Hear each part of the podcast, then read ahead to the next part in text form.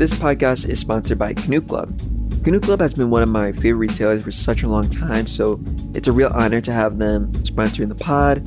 If you're unfamiliar with Canoe Club, it's a retailer based out of Boulder, Colorado that carries brands such as Engineer Garments, Visvim, Capital, Nanamica, Levi's, Orslow, Friends of the Pod, Marnie, Solomon, and Popeye Magazine, and so much more. They have such an incredible assortment ranging from under-the-radar emerging brands to beloved heritage brands. I had the founder of Canoe Club, Timothy Grindle, on the podcast, which I'll have linked in the description if you're interested in learning more about the retailer. I'll also be showcasing some of my favorite pieces on the Fashion Collective Instagram, as well as in the weekly newsletter. The team over at Canoe Club has been very kind to offer a fifteen percent discount code for all the Fashion Collective podcast listeners. Use code Fashion Collective fifteen to get fifteen percent off your next order. Again, it is Fashion Collective fifteen to get fifteen percent off your next order. The link to the site will be linked in the description for you guys to head over and check out the assortment.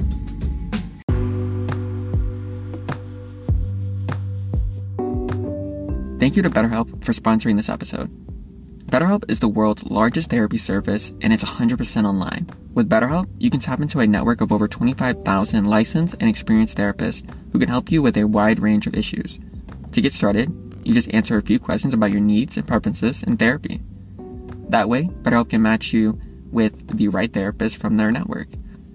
Then you can talk to your therapist however you feel comfortable, whether it's via text, chat, phone, or video call. You can message your therapist at any time and schedule live sessions when it's convenient for you. If your therapist isn't the right fit for any reason, you can switch to a new therapist at no additional charge. With BetterHelp, you get the same professionalism and quality you expect from in-office therapy, but with a therapist who is custom-picked for you, more scheduling flexibility, and a more affordable price. Get ten percent off your first month at BetterHelp dot com slash Fashion Collective. That's better, H-E-L-P dot com slash Fashion Collective. Hey, how's it going? Hey, how are you doing? Thanks for having me on. Yeah, thank you. Yeah, before we get into everything, do you want to share just a little bit about yourself, you know, what you do? Sure. I'm W. David Marx. I'm the author of two books, uh, Ametora, How Japan Saved American Style, and uh, Status and Culture, which came out last year, which is a more um, kind of guide to how I think culture works and the sense of why individuals are motivated to pick up specific arbitrary actions and how things in our culture get valued, and uh, trying to figure that out from status mechanics of how people interact in hierarchies. Uh, and uh, I, I live in Tokyo, Japan. I've been here about twenty years, and Uh, I'm just very interested in uh, fashion in the broadest sense. So not just fashion as in designed apparel, but also why things come in and out of style, uh, why things, you know, pick up value and then lose the value, and, and where that comes from. Because uh, in college, I kind of discovered all these things and felt like there weren't particularly great answers for it. And, um, you know, because it's such a weird part of human life, we have very strange, uh, not very compelling answers for it quite a lot of the time. And so I've just spent a long time thinking about what are the mechanisms in which uh, these fashions happen, why, you know, certain colors become popular and then lose their popularity, or certain dog breeds, et cetera, et cetera. So um, yeah, I'm happy to talk about any of that, and living in Japan, and, um, you know, the specific case studies that I've looked at, uh, especially with, with Ametora, which is a history of Japanese fashion, you know, menswear mostly from the nineteen sixties onward. I guess we can jump right into it. You know, just to learn a bit more about your history, have you always been interested in writing? Have you always wanted to be an author? Yeah, absolutely not. And um, when I was a kid, I was more of like a math science geek, and um, never was very good at English composition. I don't think I was a very good reader of books until probably after college. Um, I just kind of pushed pushed through with, you know, with the things I had to read in college. Um, and it wasn't until after college I started really reading for pleasure. And getting deeper into things. And with writing too, you know, I was surrounded in college by a lot of people who wanted to be writers. And I wanted to be a comedy writer, which I thought was not particularly related to being a great uh, prose worker um, or a great poet or something. And so I wasn't particularly interested in being a literary writer, and I wasn't necessarily necessarily that interested in being a journalist, but I started to discover a lot of things in Japan. So I, I was studying Japanese and spent a summer in Japan in um, for the second time in nineteen ninety-eight, and I was in Tokyo, and I discovered Japanese street culture, and more generally that Japan seemed to have this edge on the United States in terms of trends, that things were happening there first and then coming to the United States, which really countered everything that I had been told in the nineteen nineties, because growing up in the nineties, you had this sense that America was on top of the world, that the Cold War ended because Russians and people in Eastern Europe wanted Levi's jeans and to listen to Michael Jackson. And so, you know, America was cool and everyone where everyone where else wasn't.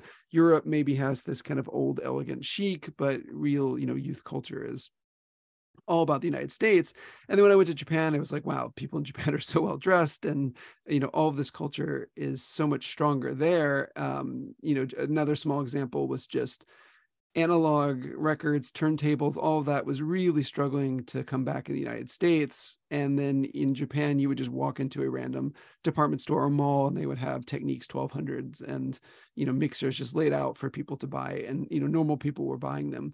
And so Uh, I got back and I started to want to explain that and try to figure it out and tell people about it. And I think from there, that's where I started wanting to write. So, it, you know, rather than I want to be a writer and then trying to figure out what to write, it was the opposite, which is I want to write about these things and think about these things and, you know, tell people about them, and I'll have to be a better writer in order to figure that out. So, um, you know, from there, I just, I worked for a magazine after college called Tokyo, that was a Japanese English bilingual street culture magazine. And I got some opportunities to write some articles there. And then I blogged, you know, throughout my twenties, uh, which just gave me the discipline of writing every single day about all these different topics and getting feedback from people. At that time, people really passionate commenters, which was helpful. And, uh, you know, writing for Nylon and uh, different publications like that uh, for the U S, uh, G Q, I did a couple pieces for, and, you know, in my twenties. And then I, uh, you know, at some point, two thousand ten or eleven, realized I needed to write a book and wanted to do a history of Japanese fashion, but didn't quite know how to do it. And then when Take Ivy, the, the Japanese photo book from nineteen sixty-five, got an English reprint in the United States and had done really well, I had ended up meeting the authors in Japan of that book and realized that, oh, you know, there's a whole backstory here that Americans aren't getting. I could do that as a book. And that kind of started me on to writing Ametora. And then, you know, once I'd written that, I realized that, you know, books are probably the right medium for me. I, I really like being able to tell a long story and a long narrative and put things together in a way people can go back to. And so at this point, you know, more than short essays or um, magazine work, I really enjoyed the, the act of writing books and um, want to continue that in the future. So you moved to Tokyo in two thousand three and have been living there since. You know, how has Japan changed in your eyes in the last two decades? And, you know, what has kept you there? At the very beginning, you know, when I came in nineteen ninety-eight, what was interesting about Japan is it felt incredibly cutting edge, that it was the future. And it was the future when the world was very analog. And with the rise of the internet and with the rise of digital culture, Japan started to not really ride that wave. It's never been a particularly computer-oriented society. And so I mean, I can tell you the exact moment I think things started changing, which is the rise of the iPod. So, you know, before the iPod, basically Sony dominates the music, portable music player market, you know, with mini discs or with tape players or, or Discman, whatever it is. And then with the iPod, it wasn't just that the iPod used M P threes, which the Japanese music industry was very against, but it was also that you had to have a computer to hook it up to, you know, at least at the very beginning. And so, you know, because Americans were all computer oriented in their technology, you know, that really made Japan sorry, made the United States start leaping forward and creating all these devices that were more or less internet-enabled devices. And the Japanese manufacturers really resisted this and fell behind. And then it took a long time for the internet to catch on in Japan. It existed, but it just wasn't central to people's lives the way it was in the U S. And so, you know, in the time I was there, at the very beginning, there was this sense of Japanese decline that, you know, that technological influence was gone. Youth culture, which had been so vibrant in the nineteen nineties, started to decline, because the number of young people started going down, the number of the amount of consumer spending started going down. So in the eighties, you had kids, you know, buying Comme des Garçons suits and things, and suddenly now they're just buying Uniqlo because they can't really afford it. So I was very worried that the things that made Japan interesting would fade, and in some ways they did. And and uh, Harajuku and Omotesando, these fashion areas, did start to lose a little energy, and stores that I love started to close. And I, I worried about this. What really changed in the last decade is, number one, the rise of tourism from Asia basically brought all those consumers back to Tokyo. So all these brands that were at risk of falling apart, or all these stores that, hey, I don't know if you can sustain this giant luxury store on Omotesando, suddenly you have all these people from Hong Kong, Taiwan, Singapore, China coming in and buying so much product that it really, uh, you know, bolstered this consumer economy. And so that was a the huge difference. And with that, the city has really internationalized. So Tokyo is just so much more of a easily navigatable city uh, than ever before. And so that only creates more tourism. And I think more people are moving here as a international hub, where when I moved here, you know, I spoke Japanese, and you kind of had to speak Japanese to have a particularly deep time here. But I don't think that's true anymore. It's, I think it's become much more of a place where you can just show up and um, meet a bunch of international people and kind of live that life. And the people who are moving here also aren't just English teachers and bankers, uh, but also a lot of people in creative fields. So Uh, it's it is a very much a different city. And then when it comes to just comparing it to like a New York or a London or something, you know, it's so dirt cheap. It was very expensive twenty years ago, and now it's about half the price, I would say, uh, compared to living in New York or living in other places. And yet the quality of life is probably double or triple. Um, it's just a very nice place to live for very little, and that's that's a very big change. And so um, I think Tokyo has not been maybe as dynamic as other places in the last uh, twenty years. You know, Sh- Shanghai or Seoul to me feel like more dynamic cities with a lot more new things going on. But Tokyo is great because it is kind of settled into being this center for craftsmanship and very high quality. It's very hard to have a bad meal. It's very hard to have a bad cup of coffee. And so the focus is much more on slowness Uh, rather than speed. And, you know, I think some of that is, you know, me getting old. I appreciate that. But, um, you know, what, what I like about Japan is very different than what I liked about it twenty years ago. The interest in Japanese clothing, fashion, style has only increased over the last few years. If you had to pinpoint the reasoning behind that, you know, what would you say is the main reason why interest in Japanese style has only grown? Yeah, so in ninety-eight, when I discovered Japanese fashion, you know, in college, you know, first of all, I grew up in Pensacola, Florida, and the South is not particularly a, a stylish place. I mean, in some ways, preppy fashion and, and dressing up had remained strong while the rest of the country kind of uh, fell apart. So I was very attuned to clothing, but I didn't think of that as fashion. And I didn't see fashion as part of my life. And then I went to Japan and realized that all these normal kids, and especially men, were very interested in fashion, and, and streetwear really helped with that. You know, so you could wear a t-shirt and jeans and sneakers, and it could be the right pair of sneakers or, or jeans or t-shirt.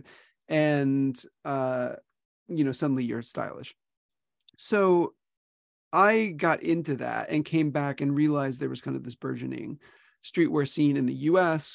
You know, Supreme at that point, you would go into the store and you just walk inside and you buy something. It, you know, the t-shirt was, I think, twenty-five dollars, and it wasn't what it is today. It hadn't really developed that much, but more or less the general sense was that people were not interested in fashion. I think in the United States, you know, everyone was anti-fashion. And that just wasn't true in Japan. You know, fashion had become a very solid part of youth culture, and more than even music or some other things that, you know, kids care about in the U S, people were just obsessed with, with clothing. And so America wasn't into it. And then I think, you know, hip hop at that point too, which was starting to dominate uh, culture, was very into these big fits that weren't necessarily tied to high-end fashion brands. And then you got the rise of, you know, um, I guess FUBU or, um, you know, uh, Puff Daddy's brands, Sean John, and, you know, all that. But, it, you know, those were kind of their own set of of brands. And then really the, I think the big thing that changed was that Pharrell had come to Japan in two thousand two, met Nigo from A Bathing Ape, and he helped bring Bathing Ape to New York. And suddenly that became the biggest hip hop brand. And so now you have hip hop merging with Japanese fashion, making it a, you know, globally recognized thing. And from there, you got kind of two directions. You got one, the hip hop direction, hip hop slims down, gets more into fashion. Kanye, you know, gets deep into the luxury brands, goes to Paris, all of that happens. So hip hop gets pulled into, you know, being obsessed with these big fashion brands, and everybody is, is now paying attention to that. And at the same time, you have a rise of this menswear movement in the U S, uh, where people are trying to dress up for the first time, you know, in the late two thousands.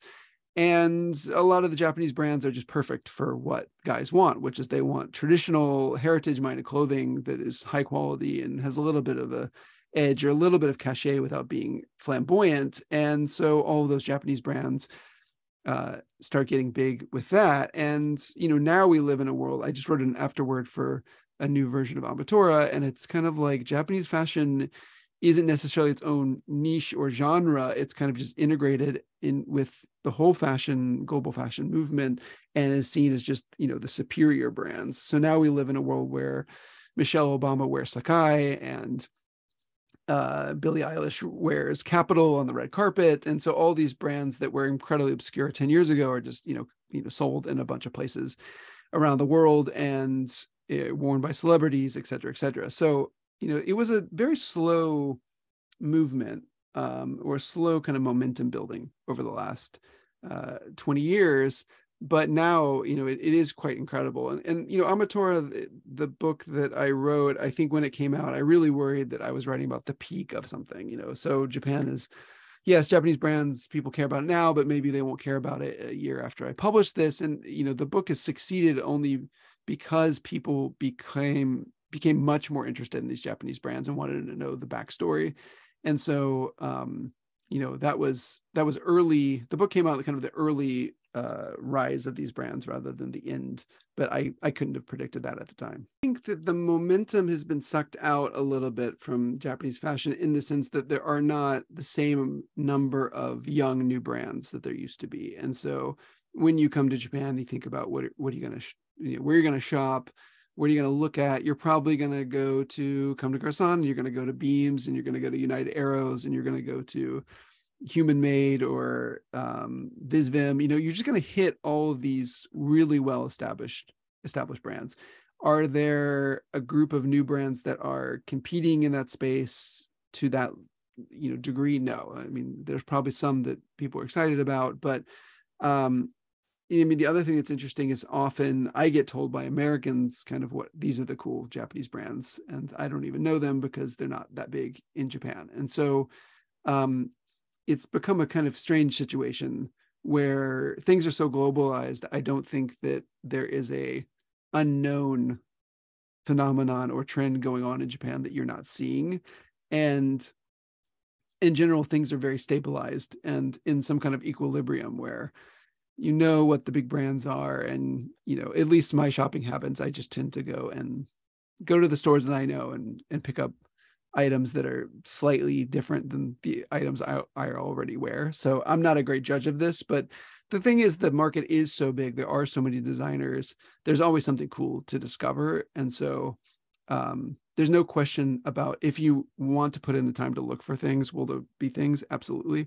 But it's hard to tell you these are the two or three hot new brands. The way that in, you know, when I came in nineteen ninety-eight, it was Bathing Ape was the hot brand. You had to wait three hours to get into the store.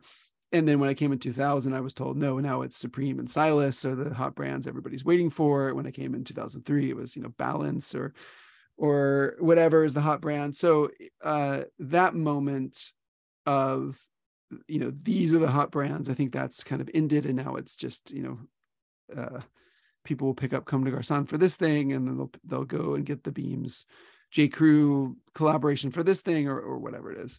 I mean, I was I just sorry to interrupt, but I think with yeah. Comme des Garçons, it's a perfect example, which is when I was in college, I would go up to New York to see the Comme des Garçons store. And, you know, first I've, it was almost difficult to go inside because, like, obviously I'm just like a poor student and I'm, I'm not going to be spending money. I'm not their target audience. You know, you very much felt like no one wanted you there and you should leave as quickly as possible.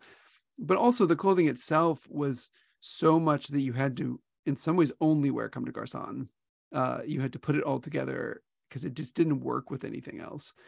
And now, you know, that brand has so many different collaborations, and um, the whole play line obviously makes it accessible to basically everybody. And so not, not only has the store opened up to kind of being for everyone, uh, but also the way we wear clothes makes it so you can just wear one jacket or one pair of pants or something from Comme des Garçons. So, you know, that, that has very much changed in the last, you know, twenty years, which is that even the brands that were kind of running their own bizarre little world only for the small cult of people now are integrated in the whole, you know, fashion system and can be worn even by people who are, you know, casual clothes wearers.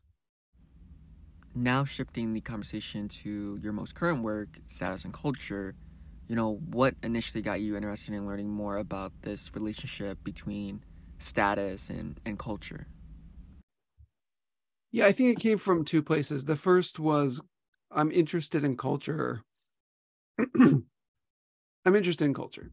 And when you think about that, what you know, what frustrated me is if I say I'm interested in astronomy, I know what I'm describing. It's like there's stars, there's planets, there's ways to measure those things. You can do this as an academic field. If you're interested in culture, you're kind of directed into, oh, you can do anthropology, which is you do field work and see how people feel about the, you know, things that they do and try to explain why from that, you know, individual perspective. You can do cultural studies, which often is like literary theory. There's a lot of kind of psychoanalysis of why things happen over time. And I got really interested. Uh, I took a class in college that was about the social underpinnings of taste. And more or less, it was trying to figure out, are there reasons people have certain tastes that are related to their social position?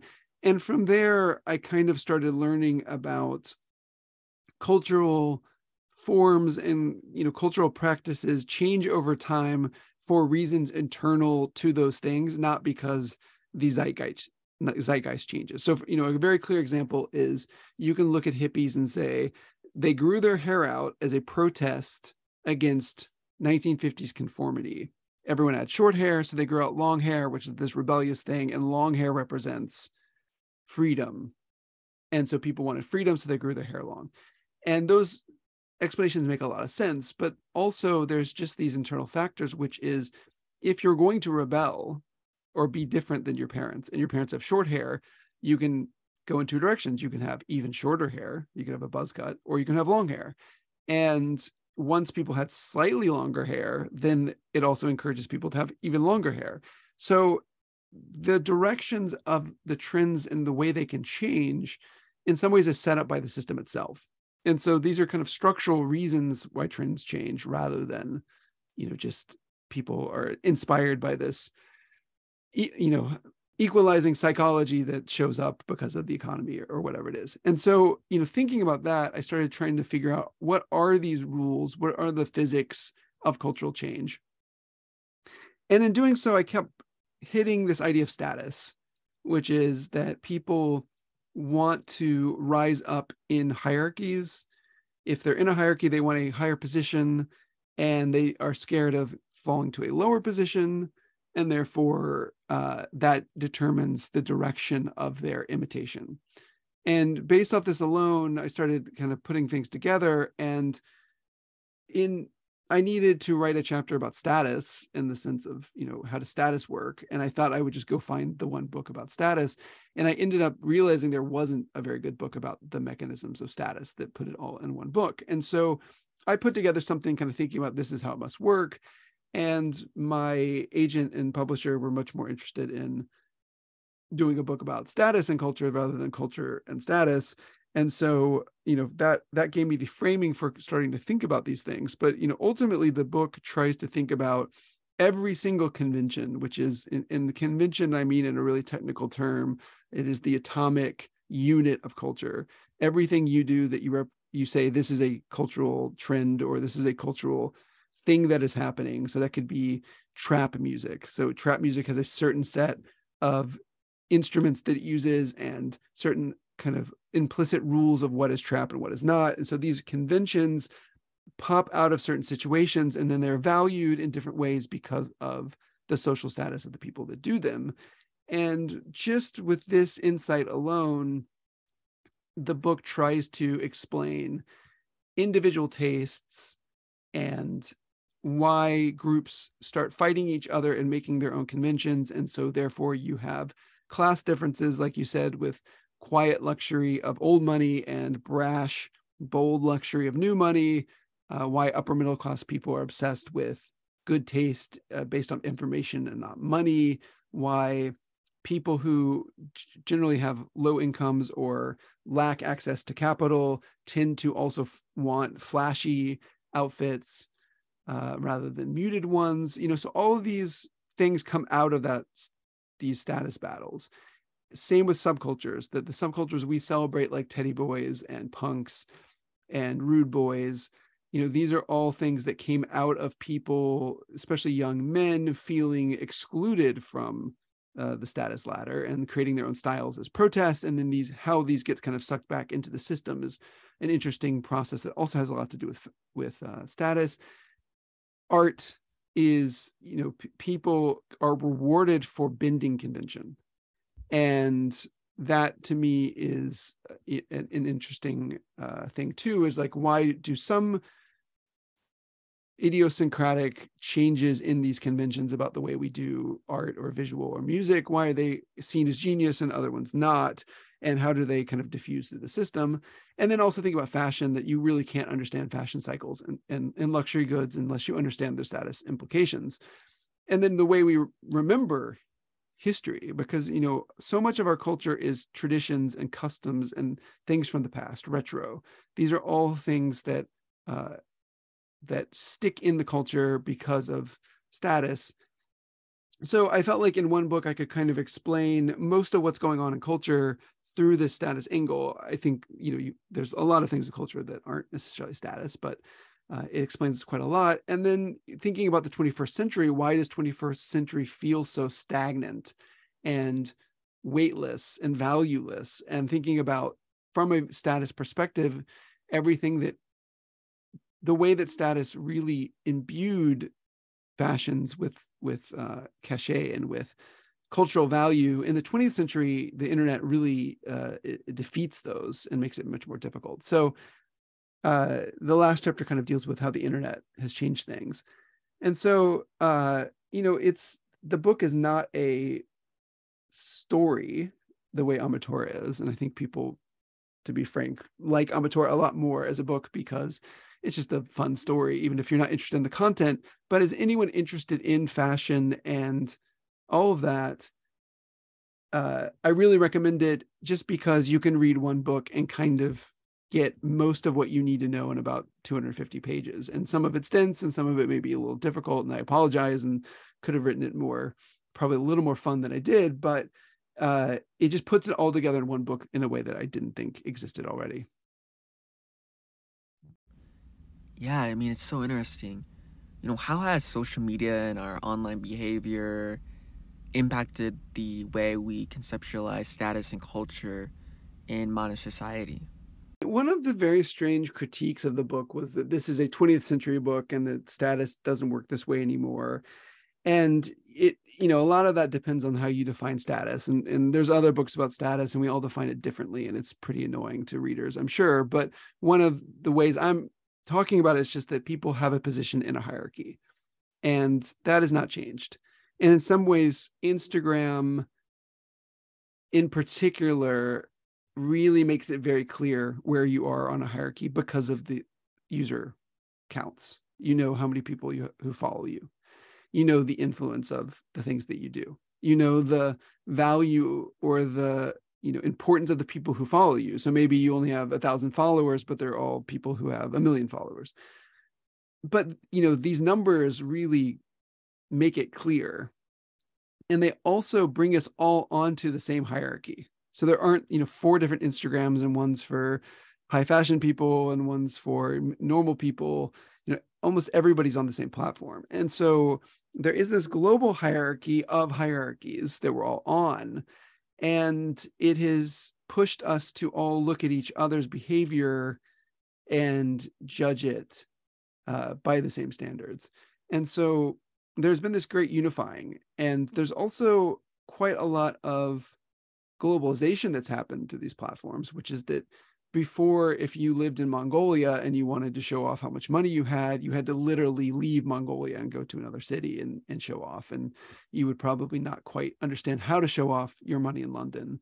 But now with the internet and with Instagram, you know perfectly how you should behave because you've seen other rich people, and you can show up and, uh, you know, you don't have to go to London. You can just put photos on this app and and uh, reveal your status to other people that way. And so I think the internet has made status actually much more, uh, you know, clearer the way that these mechanisms work. I think this is a bigger problem for the twenty-first century, even than the twentieth century, despite the fact that people feel like the fifties was kind of the peak of worrying about status. Uh, and maybe it was because everyone was was middle class and trying to keep up. Um, But now everyone is obsessed with rich people culture in a way that I don't think was true in the past, because you feel like you yourself have to attain it. You're on the same platforms as these rich people, and you're trying to imitate at least a, a sliver of their behavior. And uh, it's it's quite distorting to the culture that we knew. And I think that in particular, it really focuses on money in a way where before this, people were competing, especially, you know, upper middle class, professional class people were competing on information or, uh, you know, I know this cool restaurant and you don't, or I know the best wine to drink. I think a lot of that has been washed out because the internet, you know, equalizes all of that knowledge.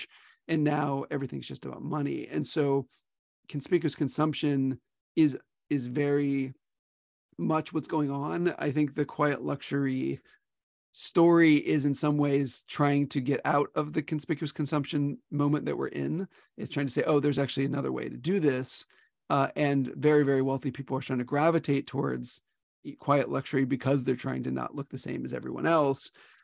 Uh, and so these fashion mechanisms are just classic fashion mechanisms, and the internet changes the, you know, how would you say this? The, the equations are the same, but you know some of the parameters of the equation have changed because of the internet. But the underlying human behaviors of that people seek status and they need to mark their status, those two things have not changed at all.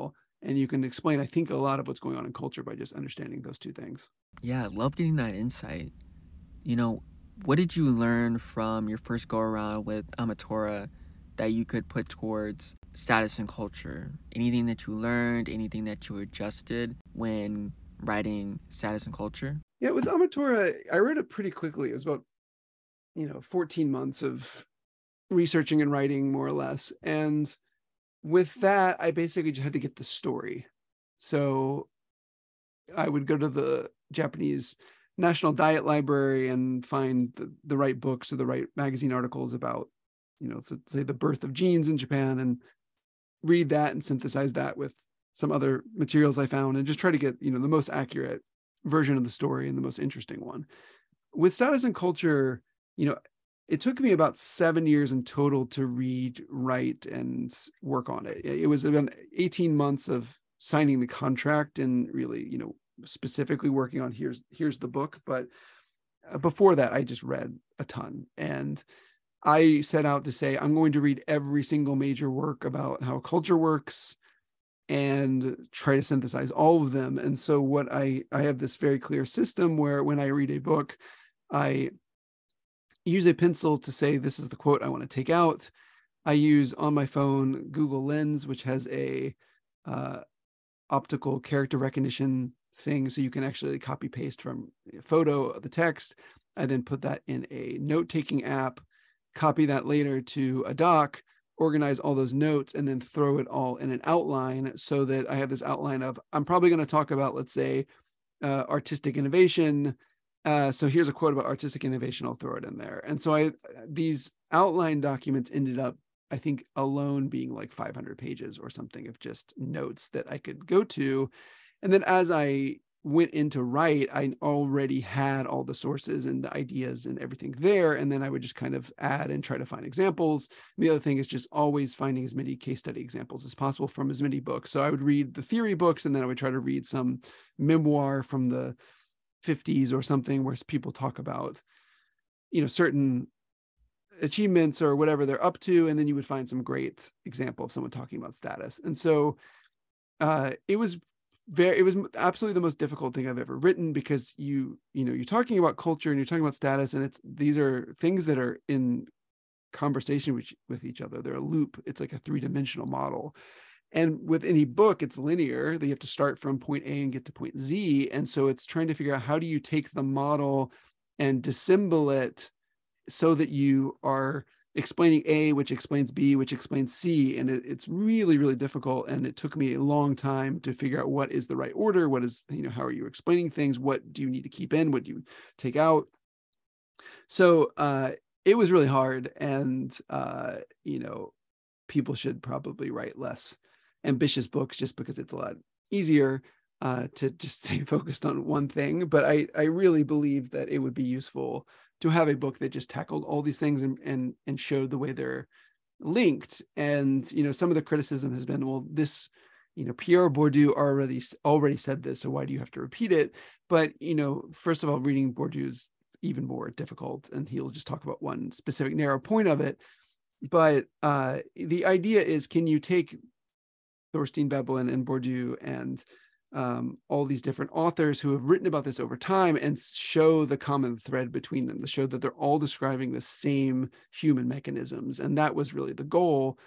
But, you know, to be able to do that, it's really just, you have, I had to read a lot. And so I think the book ended up being six hundred twenty sources um, and about one thousand two hundred sixty footnotes. And so, uh, you know, that that amount was required. And, you know, I've probably read ten books since I published the book that I said, oh, I wish I had had this, because I would have, that would have given me more insight into this particular idea or whatever. It's kind of an endless process, but at some point you have to stop. So, um, you know, for my next book, I either want to go much more simple with some kind of theoretical topic, or a really linear story, because those are much easier to write. But um, that was, that definitely maximized. Uh, and my advice to anyone who wants to write a book is just to heavily outline, because these books are not like painting a painting. They're like building a building. And so you have to be an architect. You have to have schematics. You have to work on the first floor before you get to the second floor, et cetera, et cetera. And so I always think about this as a very, very structured pro- process. And uh, that that is the only way it's possible, because, you know, you're having to build this thing that is so long, and someone is going to consume kind of together, and you have to keep reminding them why you're talking about a certain thing, and you have to just make it all structurally work in order to work at all. You know, looking to the future, have you started to brainstorm any new ideas for your upcoming novels? Yeah, one of the things that emerged at the end of Status and Culture was that our view of aesthetics, you know, what we find beautiful and not, was is very much formed in, in status. And there has been a lot of writing recently from evolutionary psychologists saying that beauty in some ways is ingrained in us, and we find the same things beautiful because of some evolutionary reason from, you know, a million years ago. And that's, I think, a very frustrating argument, because obviously there's social influence on that. And so I'm interested in thinking about aesthetics and where aesthetics come from.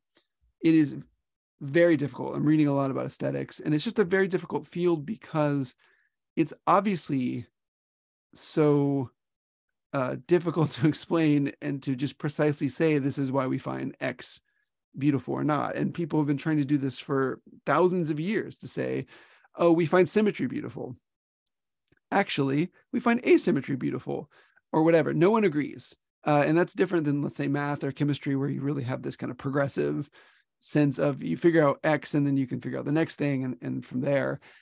Uh, so it's a difficult topic, and I'm, I'm, I'm definitely going to write this at some point and have outlined it and reading a bunch towards just thinking about aesthetics. Uh, but then recently I came up with another idea for something that emerged. And so I, you know, there's the, there's the business part of this, which is you have to sell the book to a publisher. And so now I'm in the process of just trying to figure out, I have two or three ideas for books. I, I want to write all of them, but what's the right order? And, you know, where do you sell them? And where do you get the most money for, and what's what's the best for my career, et cetera. Interesting. So would you want to look at aesthetics from a very broad standpoint, or through the lens of fashion? You know, fashion is the clearest example of how aesthetics change. That we find a big shouldered suit to be beautiful, and then ten years later to be embarrassing.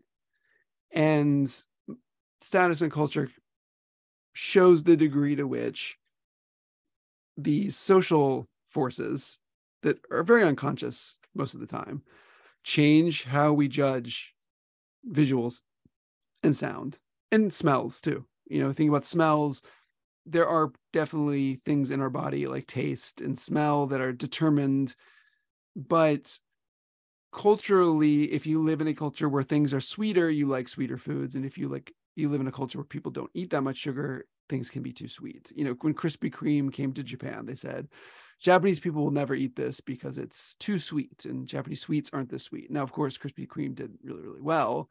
And so these things are hard to predict. But, um, I, you know, I just believe that human beings are given these broad, broad palettes of what they could potentially find to be beautiful. And then within that, things move around all the time, and they move around for social reasons. And so fashion, I think fashion is something that is absolutely dismissed by serious people as being this dumb, superficial part of life. And actually, if you dig into what fashion tells you about humans, it tells you one of the most important things about humans, which is that most of our values and most of our practices are contingent and can change. And that human beings come together, they make these group decisions, they have social values. Those social values can change over time. And human language and art, cultural practices, those are all based on that principle. And by understanding fashion, you can understand that really, really well, because you see it in real time. But because, you know, you know, it's a, a bit of a bias of the kind of people who become academics are very serious thinkers, and fashion is a very trivial thing. And so they don't take it seriously, where I think it's right out there in front of them that fashion tells you more about humans than maybe even rationality or some of these other principles do. So, uh, you know, there's there's something deeper about fashion than I think that people realize. And that's another thing I I, I do like to talk about. You've worked with several really incredible publications over your career, from everything from G Q to Nylon to one of my favorites, Popeye. You know, how did you meet the team over at Popeye? And how has it been, you know, working with the team? Yeah, with Popeye in particular, it's funny because I was, you know, very aware of the magazine through the research I was doing on Bathing Ape for my senior thesis, and, you know, would look at old issues once in a while when I moved here. And they had a moment in the early two thousands that was very focused on kind of European fashion, and I, I wasn't as much into that. And then, you know, I was at a party. Uh, this must have been like two thousand seven or eight or something. And I was just there by myself. I got invited to some United Arrows store launch, and I didn't know anyone there. So I'm just standing in the corner, and these two people come up to me, these Japanese guys, and they say, hey, we're looking for models for this photo shoot of people who don't look like models. So you'd be great. It's kind of like both a compliment and an insult. And I said, okay. And so the guy was Kinoshita, who was at Brutus. He was the fashion editor at Brutus. And then the fashion stylist, Akio Hasegawa. And so you know, from there, I I got to know them, and I did this fashion shoot for Brutus. And as I was doing it, I was kind of pitching Kinoshita-san on, hey, actually, I'm a writer, and I'd love to write for you. And so they didn't, uh, he really wanted to turn Brutus into more of a publication with some text that wasn't just fashion. So he brought me in on a couple of articles, and I, so I wrote two or three kind of long form pieces for Brutus. And then he was appointed as editor-in-chief of Popeye.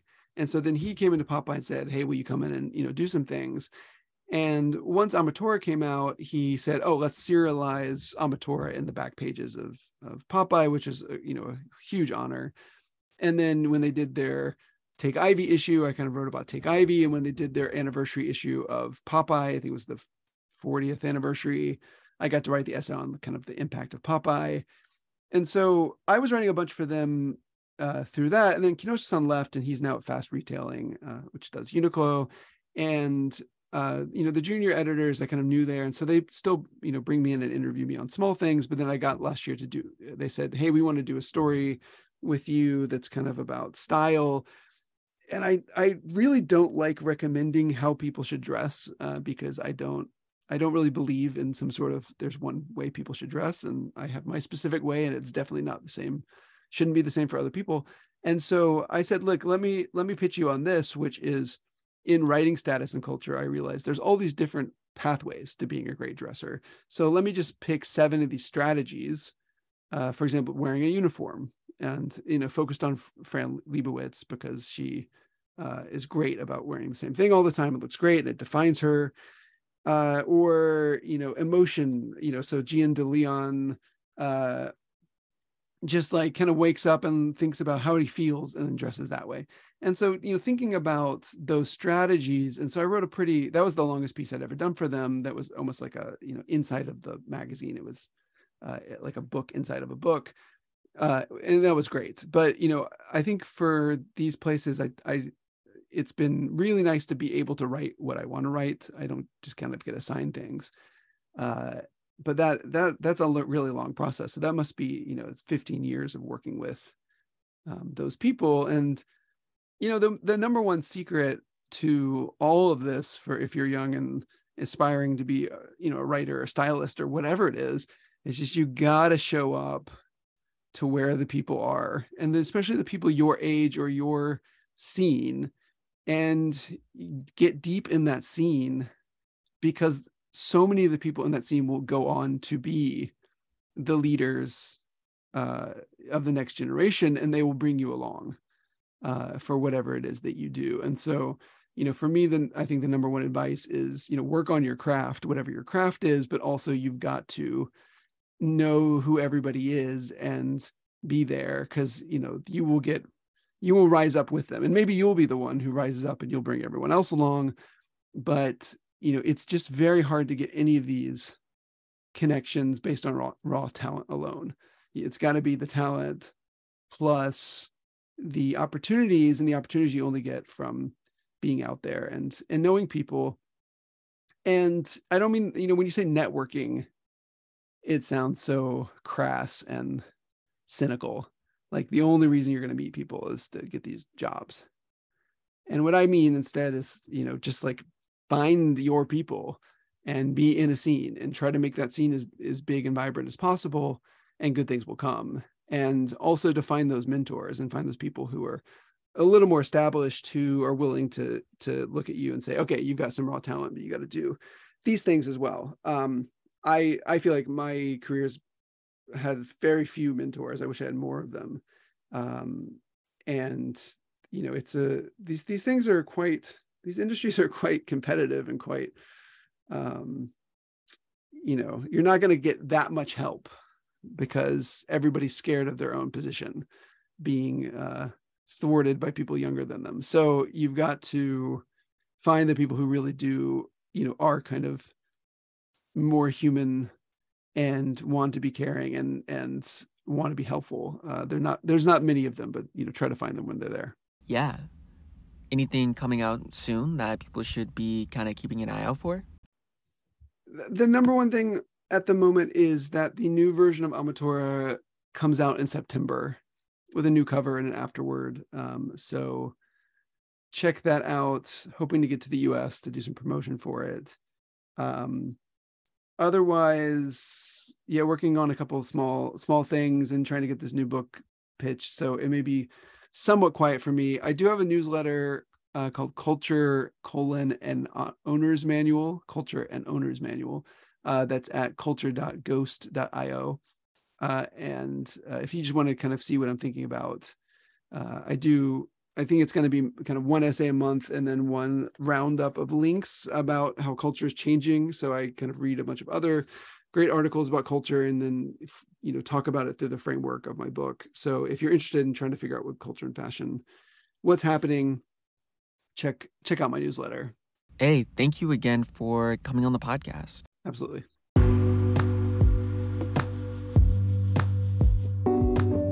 Thank you to BetterHelp for sponsoring this episode. BetterHelp is the world's largest therapy service, and it's one hundred percent online. With BetterHelp, you can tap into a network of over twenty-five thousand licensed and experienced therapists who can help you with a wide range of issues. To get started, you just answer a few questions about your needs and preferences in therapy. That way, BetterHelp can match you with the right therapist from their network. Then you can talk to your therapist however you feel comfortable, whether it's via text, chat, phone, or video call. You can message your therapist at any time and schedule live sessions when it's convenient for you. If your therapist isn't the right fit for any reason, you can switch to a new therapist at no additional charge. With BetterHelp, you get the same professionalism and quality you expect from in-office therapy, but with a therapist who is custom-picked for you, more scheduling flexibility, and a more affordable price. Get ten percent off your first month at betterhelp dot com slash fashion collective. That's better, H E L P dot com slash fashion collective.